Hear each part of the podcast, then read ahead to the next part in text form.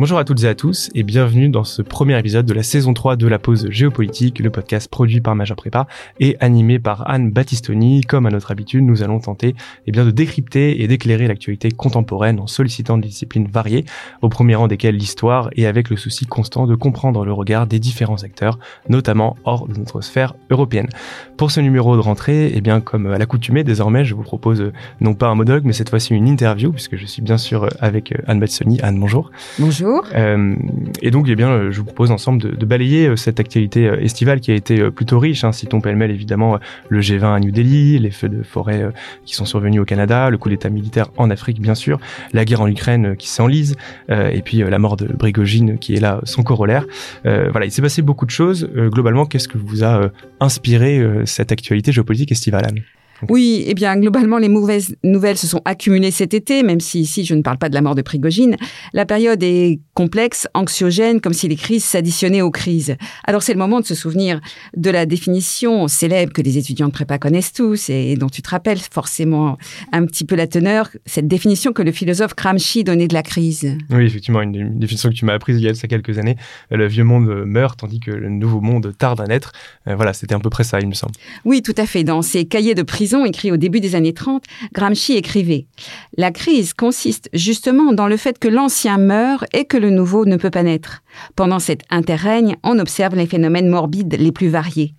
Voilà, donc nous sommes dans cet interrègne, mais le nouveau monde est en train de se dessiner. La recomposition commence à être lisible et nous allons le voir, c'est ce que je vous propose dans ce numéro, en reprenant certains des événements marquants de l'été. Alors, commençons par l'Afrique. Hmm. Si une page est en train de se tourner, euh, est-ce que euh, bah, finalement cette, cette page qui se tourne n'est-elle pas principalement caractérisée par euh, le retrait de la présence française? Oui, oui, tout à fait. Alors, rappelons un peu les faits. Fin juillet, un putsch militaire s'est produit au Niger, pays du Sahel, dernier bastion avec le Tchad de la présence française dans la région. Le président démocratiquement élu, qui s'appelle Mohamed Bazoum, a été arrêté. Il est toujours détenu. Ce putsch s'inscrit dans une série qui a débuté en Guinée en 2020, a été marquée par les coups d'État militaires, on s'en souvient, au Mali, au Burkina Faso. Au Sahel, la guerre menée par les groupes djihadistes et la pauvreté des États confrontés à une explosion démographique, il faut se rappeler que la population double en une génération, ont eu raison au fond des gouvernements en place. Et puis rappelez-vous, il y a eu un dernier coup d'État, fin août, au Gabon, qui s'est produit par contre dans un contexte bien différent. Ali Bongo, qui a succédé à son père en 2009, était l'héritier d'une dynastie à la tête du pays depuis un demi-siècle. Sa réélection était fort douteuse, aucun observateur étranger sur place, et annoncée en pleine nuit, en plus, ressemblait en fait à un coup d'État légal. Donc c'est l'un de ses proches qui l'a renversé sans qu'on sache si le régime va véritablement changer, alors que le Gabon est un pays riche dont les habitants sont pauvres. Hmm. Quoi qu'il en soit, le même schéma a tendance à se reproduire. La France apparaît euh, rejetée du continent. Absolument. Emmanuel Macron a beau tempêter contre cette épidémie de putsch, on peut chercher à y voir la main de Moscou, mais la réalité est là. C'est la fin d'un ordre post-colonial. La présence militaire française a échoué dans la lutte contre le djihadisme et les 1500 soldats français au Niger se préparent à partir. La rue africaine, d'ailleurs, conteste un ordre démocratique qui n'a pas donné de résultat et dénonce une France qui tirerait encore les ficelles, notamment de l'organisation régionale qui s'appelle la CDAO. Plus largement, ce à quoi on assiste, c'est l'échec de la seconde vague démocratique africaine. La première avait suivi les indépendances. La seconde avait démarré dans les années 90, mais elle n'a pas tenu ses promesses. Alors bien sûr, la Russie souffle sur les braises. Elle n'est pas la seule explication, même si bien sûr elle est gagnante à tout désordre dans le monde pro-occidental. La Chine n'est pas à la manœuvre non plus. Elle n'aime pas le désordre, il est préjudiciable aux affaires et elle n'avait pas attendu ses putsch pour investir le continent. Bref, l'avenir du Sahel est bien incertain, la guerre va s'étendre entre les militaires au pouvoir et les groupes djihadistes. Or, ceux-ci ne sont pas alimentés que par des jeunes gens pauvres et désœuvrés.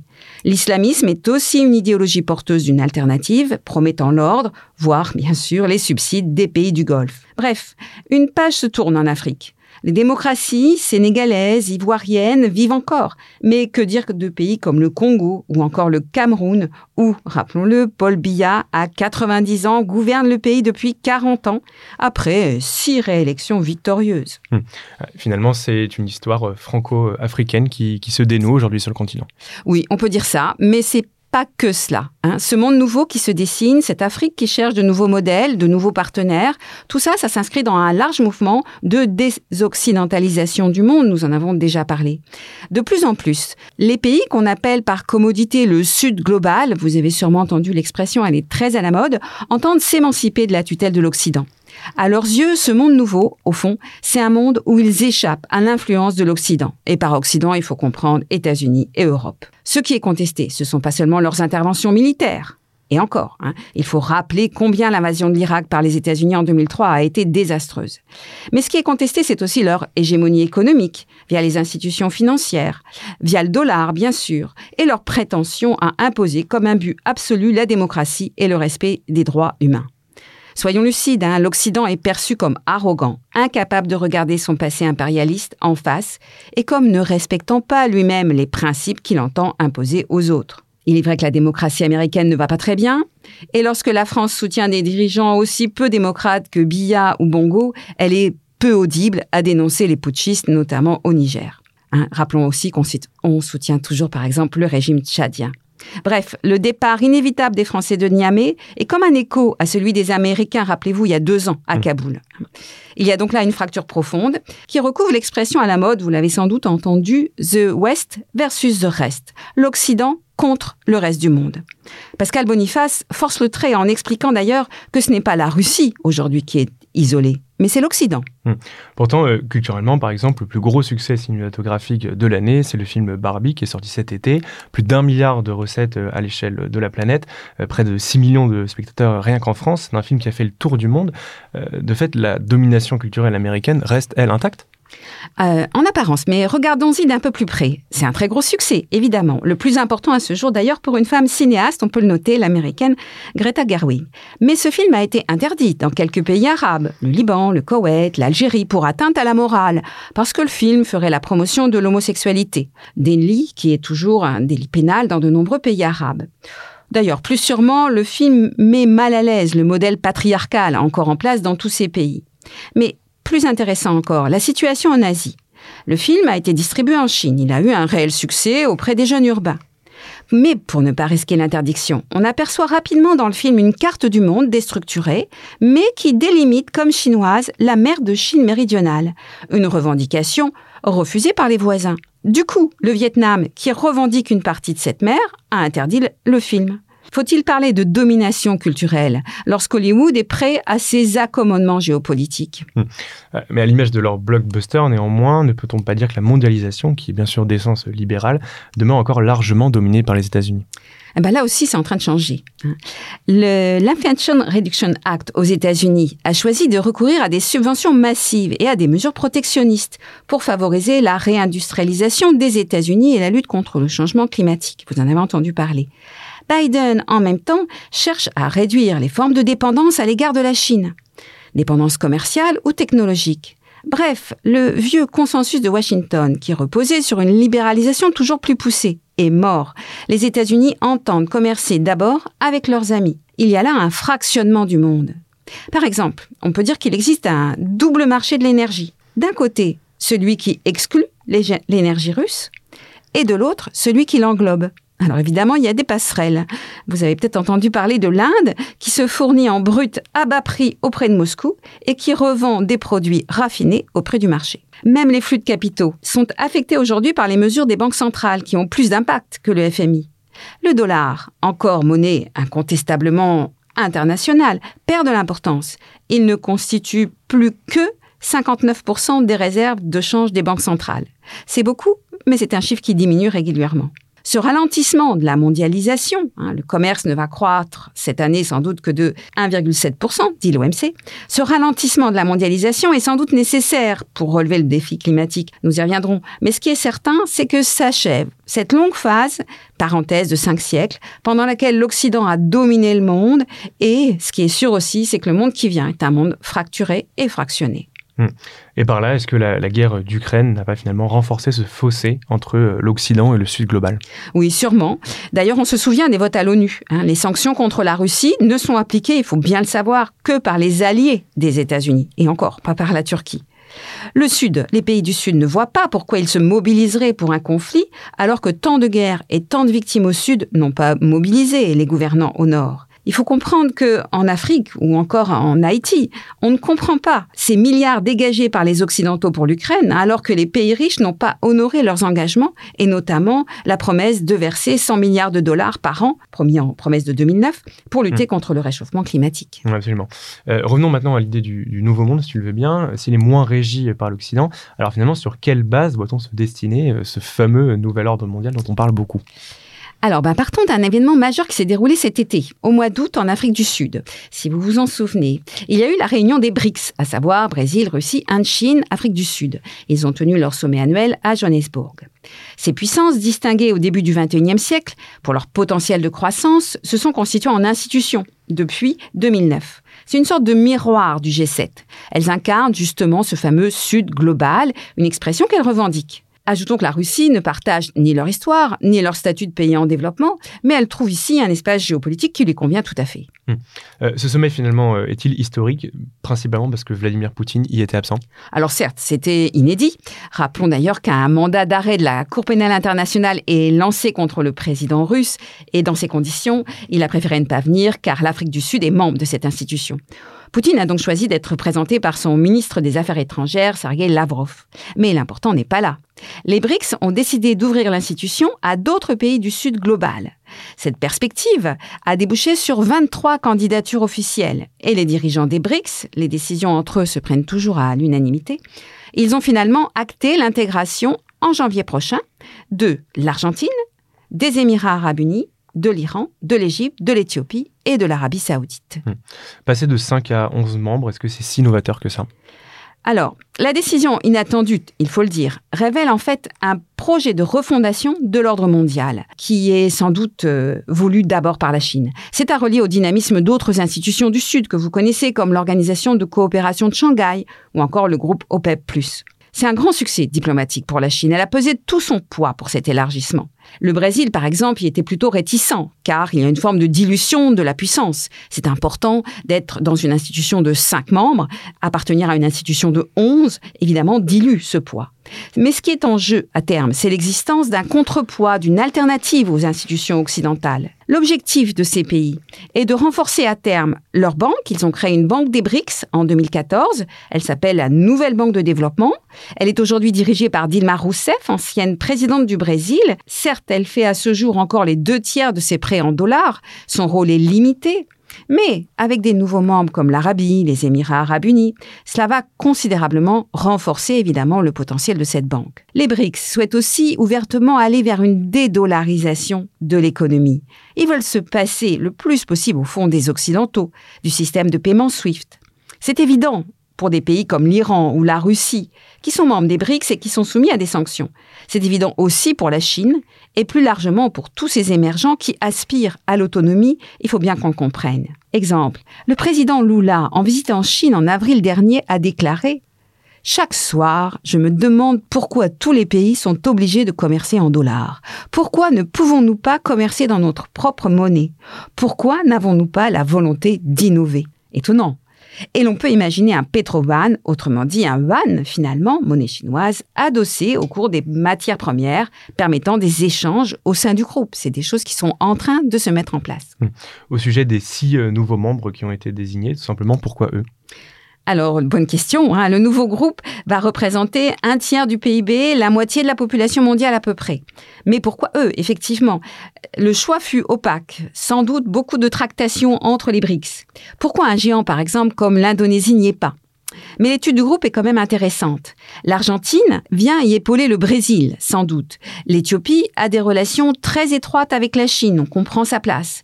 Tandis que le Nigeria est recalé, peut-être pour ne pas faire de l'ombre à l'Afrique du Sud. Surtout, ce qui est le plus intéressant, c'est de noter l'entrée massive du Moyen-Orient. Iran, Égypte, Émirats arabes unis, Arabie saoudite. Même si d'ailleurs au passage, l'Algérie a été à sa grande déception recalée, sans qu'on comprenne forcément pourquoi. Ce poids du Moyen-Orient correspond clairement à l'importance des questions énergétiques pour les BRICS, et d'abord évidemment pour la Chine et l'Union indienne qui sont des pays dépendants. Hein. Tout cela est dans la continuité de l'activisme diplomatique chinois dans la région. Il faut rappeler que la Chine, au printemps dernier, a été la médiatrice qui a permis la réconciliation diplomatique entre les deux frères ennemis du Moyen-Orient, que sont l'Iran et l'Arabie saoudite. Xi Jinping a même reçu le chef de l'autorité palestinienne Mahmoud Abbas. On a l'impression que cette puissance cherche à prendre ici la place laissée libre, il faut bien le dire, par les États-Unis. Hmm.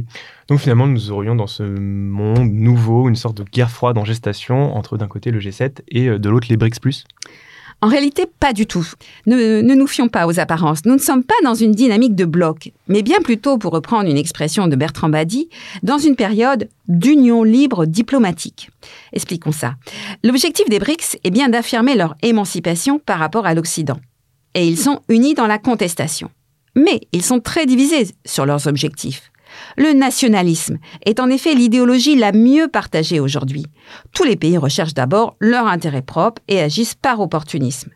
Nous savons bien d'ailleurs que lorsque Poutine parle d'affrontement de civilisation entre la Russie et l'Occident, cela masque le nationalisme russe à l'origine de la guerre en Ukraine, guerre impériale et coloniale.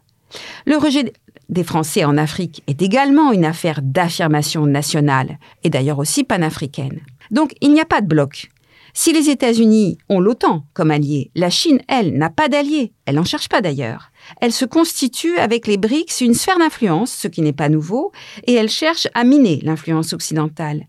Mais il est très significatif que ces grands émergents, ces États du Sud, ne se lient pas à un seul camp. Par exemple, Lula, si critique vis-à-vis des institutions financières, a réservé son premier voyage à l'étranger comme président élu à Washington. Hmm. Est-ce que cela revient finalement à ce qu'on appelle le multi-alignement? Voilà, tout à fait. C'est une attitude de plus en plus répandue. C'est même une des caractéristiques les plus nettes de ce monde nouveau. Erdogan en Turquie excelle à ce jeu. Il est membre de l'OTAN, mais il réserve ses diatribes les plus féroces contre la Grèce, l'Union européenne et l'Occident en général, qui sont souvent insultés hein, par, par ses discours. Narendra Modi, autre exemple pour l'Union indienne, illustre parfaitement ce multi-alignement que les diplomates nomment le louvoiement, le hedging.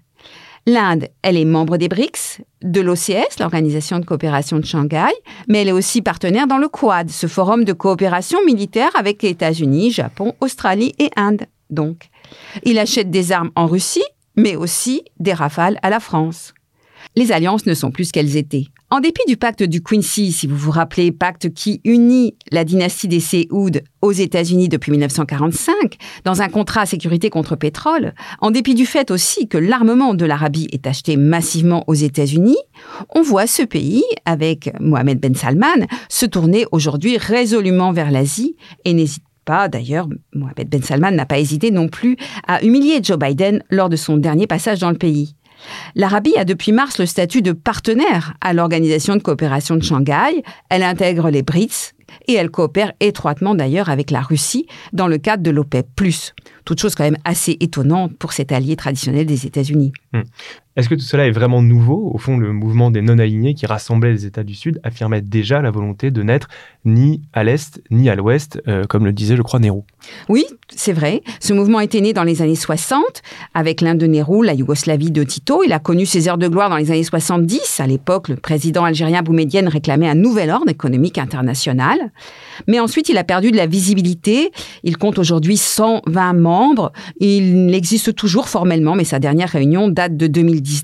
Disons que pour reprendre une analyse de Pierre Grosser, le jeu des États aujourd'hui est proactif. Ils cherchent des opportunités, leur diplomatie est facilement transactionnelle dans les rapports bilatéraux, ils multiplient les partenariats, apprécient le minilatéralisme, n'hésitent pas à pratiquer ce qu'il appelle la polygamie institutionnelle, c'est-à-dire adhérer à des institutions variées, voire opposées. Nous sommes donc très loin des blocs.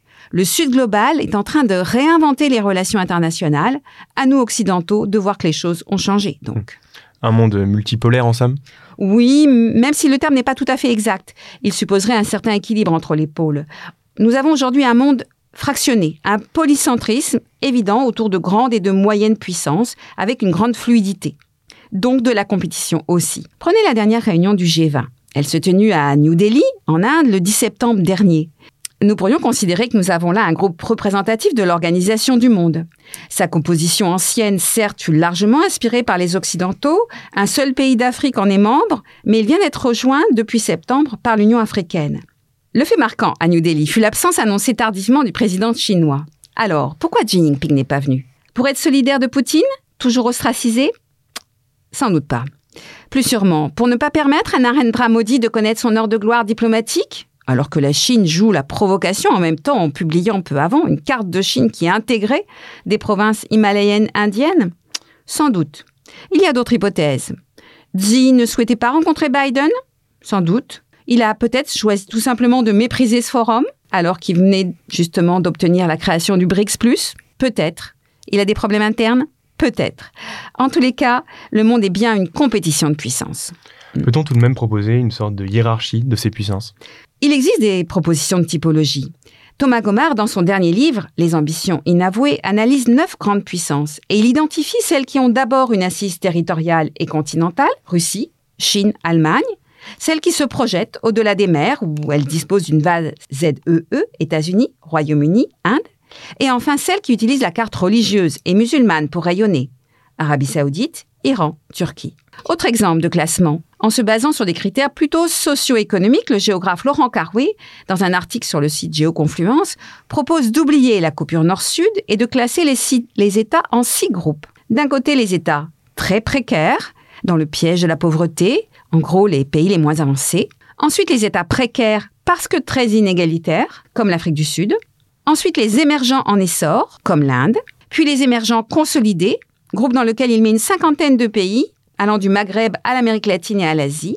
Et au-dessus, si l'on peut dire, les États favorisés avec des fragilités. Il met là la Pologne ou encore les pétromonarchies. Et enfin, au sommet, en quelque sorte, les États très favorisés avec à la fois un revenu élevé et de faibles inégalités. Mmh. Mais in fine, euh, au sommet de tout ça, eh bien, il y a bien les États-Unis et la Chine. Assurément. Et si le G2 n'a jamais existé et n'existe pas, car il n'y a pas de coopération entre eux, elle est vraiment minimale, la compétition, leur compétition est structurante dans ce monde nouveau. La Chine a marqué un point avec l'élargissement des BRICS. Elle propose sa médiation, on l'a vu, dans certains conflits, même sur l'Ukraine. Mais l'information de l'été, c'est aussi, côté chinois, le ralentissement économique qu'elle affronte. Tous les indicateurs sont au rouge. Chute des exportations, de la consommation, chômage des jeunes préoccupants, mise en faillite des principaux promoteurs immobiliers, tendance à la déflation. Leur objectif de croissance de 5% en 2023 ne sera pas atteint. Attention, on est tout de même loin de la récession. Et en dépit de ce contexte, difficile donc de parler de guerre froide entre Chine et États-Unis. L'URSS, il faut s'en souvenir, était un bloc complètement coupé de l'Occident, alors que les premiers partenaires commerciaux de la Chine restent l'Union européenne et les États-Unis. Mais leur rivalité est bien structurante du monde actuel. La Chine entend toujours être le numéro un mondial dans tous les domaines en 2049. Elle est quand même contrainte de s'adapter à ce monde. Hein. Il faut savoir qu'elle va célébrer par exemple cette année les dix années des nouvelles routes de la soie. Or, celles-ci ne tiennent pas toutes leurs promesses. Enfin, dernière remarque, la compétition entre les pays ne se limite pas à une compétition nord-sud, Chine, États-Unis. Elle existe au sein du Sud, et notamment entre Chine et Union indienne. Elle est essentielle dans ce monde qui vient. Comme l'écrit d'ailleurs Dominique Moissy, ils ne jouent pas dans la même catégorie, tant sur le plan militaire que sur le plan économique. La Chine est une réalité incontournable, l'Inde un projet encore en devenir. Mais dans l'avenir, cette compétition va prendre de l'importance. Au printemps, l'Inde a atteint 1,4 milliard d'habitants, elle a donc dépassé la Chine. Et à la fin du 21e siècle, elle aura 1,6 milliard d'habitants, l'Inde pèsera alors deux fois plus que les 800 millions de Chinois. Peut-être un cauchemar pour Xi Jinping. Dans ce nouveau monde qui se dessine, la puissance se dilue-t-elle? On peut considérer les choses ainsi, oui. Les critères pour l'apprécier en plus se multiplient. La puissance s'analyse plus en termes de ressources qu'en termes de capacité. Les États-Unis, par exemple, à eux seuls représentent près de 40% des dépenses militaires mondiales. Mais ils n'ont pas pu venir à bout de la situation en Afghanistan et ont plié bagage. Songez au pouvoir de certains petits États, à la puissance nucléaire de la Corée du Nord, à la puissance financière des Émirats arabes unis, qui est la nouvelle place offshore au Moyen-Orient, à la puissance technologique de Taïwan dans les semi-conducteurs, etc. Singapour, par exemple, à l'ONU, a même créé un forum des petites puissances, car ces pays savent que leur nombre leur permet de peser tout de même, notamment à l'ONU. Hmm. Quid justement euh, de l'ONU? On n'en a pas encore parlé euh, depuis le, début de ce podcast. Est-elle encore audible? Eh bien justement, elle est peu audible. On a l'impression que le multilatéralisme est vraiment à la peine. L'ONU a l'air incapable de peser dans le règlement des conflits, particulièrement évidemment en Ukraine. Mais notons par exemple que la force des casques bleus au Mali, la MINUSMA, a été chassée du pays.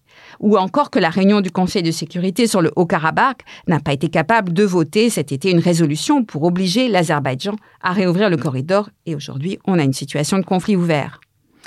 Fondamentalement, le problème de l'ONU réside dans le fait qu'un des pays pivots, la Russie, ayant ce fameux droit de veto, a choisi de violer un certain nombre de principes et de règles du droit international remettant en cause l'ordre westphalien du monde, qui est basé, rappelons-le, sur le respect des frontières et la souveraineté des États.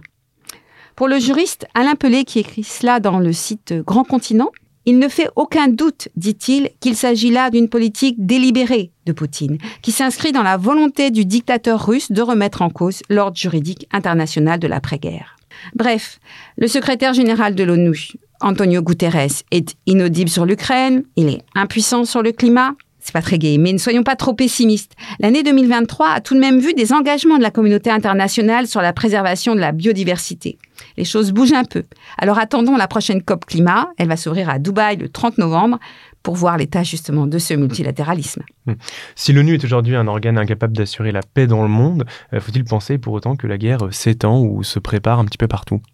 Oui, la guerre s'étend, euh, ou plus exactement, les formes de conflictualité se diversifient, se multiplient que ce soit dans l'énergie, la technologie, l'information, le commerce, même le droit. Les grandes puissances, États-Unis, Chine, Union européenne, cherchent à imposer aujourd'hui l'exterritorialité de leurs droits. C'est une forme de conflit. Ça leur permet d'intervenir au nom d'une de ces lois, de leurs lois internes, dans le territoire d'un autre État. Géographiquement, la guerre semble plus proche de nous du fait de conflits en Ukraine. Mais au fond, elle n'avait jamais quitté l'Afrique. Le Sahel aujourd'hui étant la zone la plus conflictuelle. Elle est présente au Moyen-Orient depuis longtemps, aujourd'hui en Syrie, au Yémen. Elle est redoutée en Asie, où tous les yeux sont braqués sur Taïwan. Et d'ailleurs, cet été, la Chine a organisé de vastes manœuvres militaires juste pour protester contre l'escale aux États-Unis du vice-président taïwanais. Même l'Amérique latine n'est pas épargnée par ce climat entre guillemets de guerre. Le 9 août dernier, si vous vous rappelez, l'un des candidats à l'élection présidentielle en Équateur était assassiné de trois balles dans la tête, dans un contexte d'explosion de la violence criminelle, dans un pays qui est devenu la proie des cartels de la drogue. Alors, un monde nouveau plus dangereux? Certes, la conflictualité semble s'étendre à tout notre univers, continent, espace maritime, univers cyber, domaine spatial. Mais la guerre est-elle inévitable? La dissuasion nucléaire est toujours d'actualité. Et la guerre en Ukraine a réactivé ce que l'on appelle la dissuasion par le déni, c'est-à-dire l'intime conviction que vous donnez à vos adversaires qu'ils ont tout à perdre au conflit quelque chose que la Chine est en train de méditer sans doute. À cet égard, euh, la guerre en Ukraine a plutôt resserré les, liens au sein de l'OTAN que d'aucuns euh, jugeaient en état de mort cérébrale il y a encore quelques temps. Voilà, justement. En effet, le sommet de l'OTAN qui s'est tenu à Vilnius en juillet dernier a plutôt montré la cohésion de l'alliance. Bien sûr, Zelensky n'a pas tenu toutes les assurances qu'il voulait, mais tout de même, l'OTAN compte aujourd'hui 31 membres avec l'entrée de la Finlande. La Suède souhaite rentrer, Erdogan finira sans doute par donner son accord. L'Occident donc se ressoude tout en s'éloignant du reste du monde. Voilà une situation qui est intéressante à observer. Les États-Unis choisissent de durcir le ton face à la Russie, face à la Chine, et à la mi-août, ils ont resserré les liens avec Japon et Corée du Sud en multipliant la coopération militaire et partage de renseignements face aux menaces chinoises et nord-coréennes. Voilà. Cela dit, la paix en Ukraine n'est pas pour demain. La diplomatie clairement est en échec. Et rappelons-le, en juillet dernier, Poutine a refusé de reconduire l'accord céréalier sur l'exportation des céréales de la mer Noire. Pas une bonne nouvelle. Tout cela suscite de l'inquiétude et notamment pour euh, l'ensemble du système international et en particulier peut-être les pays du Sud. Hmm.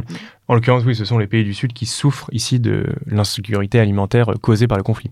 Tout à fait. Et on pourrait reprendre l'expression de l'historien Justin Weiss qui estime que les PVD subissent depuis quelques années une série de plaies d'Égypte qui expliquent justement leur instabilité politique que l'on observe. Pandémie de la Covid-19, crise économique, impact de la guerre en Ukraine. Le choix de Poutine, justement, qui refuse ses exportations de céréales ukrainiennes et qui exige en échange une levée des sanctions, va compliquer une situation qui est déjà difficile pour beaucoup de PVD. L'insécurité alimentaire n'est pas uniquement liée au volume de ces exportations, mais aussi à leur prix. Les coûts de production ont cru de 30% en un an en 2022, du fait de l'augmentation des prix de l'énergie et des engrais. Ainsi, l'Afrique est bien fragilisée. Juste un exemple, l'Égypte. 110 millions d'habitants, mais qui importe massivement du blé. Or, ce blé venait, avant 2022, à 80% d'Ukraine et de Russie. Nous avons commencé par l'Afrique, nous finissons par l'Afrique Ben oui, car au fond, la nouvelle la plus inquiétante de l'été, c'est le constat fait par l'Institut européen Copernicus que les mois de juin, juillet et août ont été les plus chauds mesurés de l'histoire. La température des océans a également été marquée par des canicules marines aux effets désastreux pour la flore et la faune, que ce soit en Méditerranée ou dans l'Atlantique Nord. Imaginez par exemple, on a relevé au large de la Floride, à 60 km de Miami, le 24 juillet dernier, la plus haute température marine jamais relevée, 38 degrés 3. L'effondrement climatique a commencé, a déploré Antonio Guterres. Notre climat implose plus vite que nous ne pouvons y faire face. Et on le sait, la région du monde la plus touchée et la plus vulnérable à ce dérèglement, c'est justement l'Afrique.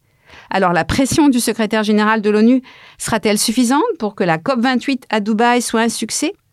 On peut être inquiet. Concluons euh, alors avec euh, les échéances à venir. Est-ce qu'il y a d'autres rendez-vous attendus en cette fin d'année?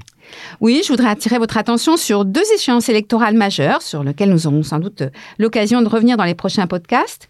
D'abord en janvier à Taïwan. L'actuelle présidente, après deux mandats, ne peut se représenter. Mais le candidat favori des sondages est actuellement le vice-président, Lei Ching-te, du parti progressiste indépendantiste. Et cela déplaît fort à la Chine populaire. Une autre élection stratégique aura lieu au printemps en Inde, l'Inde qui tient à son image de plus grande démocratie du monde. Narendra Modi est en lice pour une troisième mandature. Il est au pouvoir depuis dix ans, je vous le rappelle.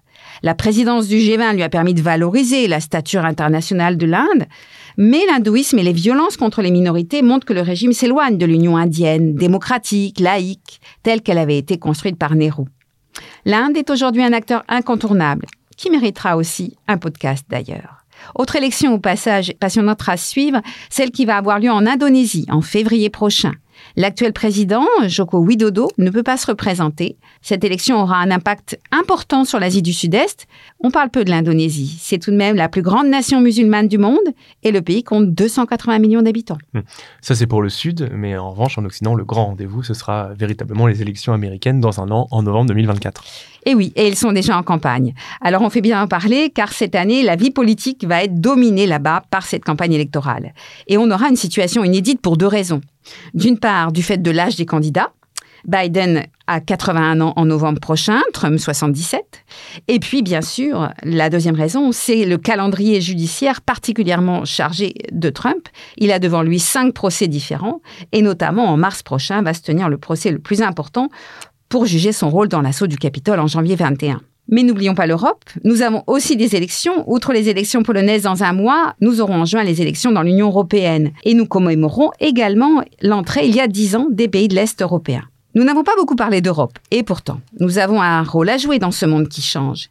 Les Européens doivent admettre que leur passé impérial et colonial est toujours prégnant et que les leçons que nous donnons en matière de démocratie, de droits de l'homme ou de solidarité ne sont pas audibles.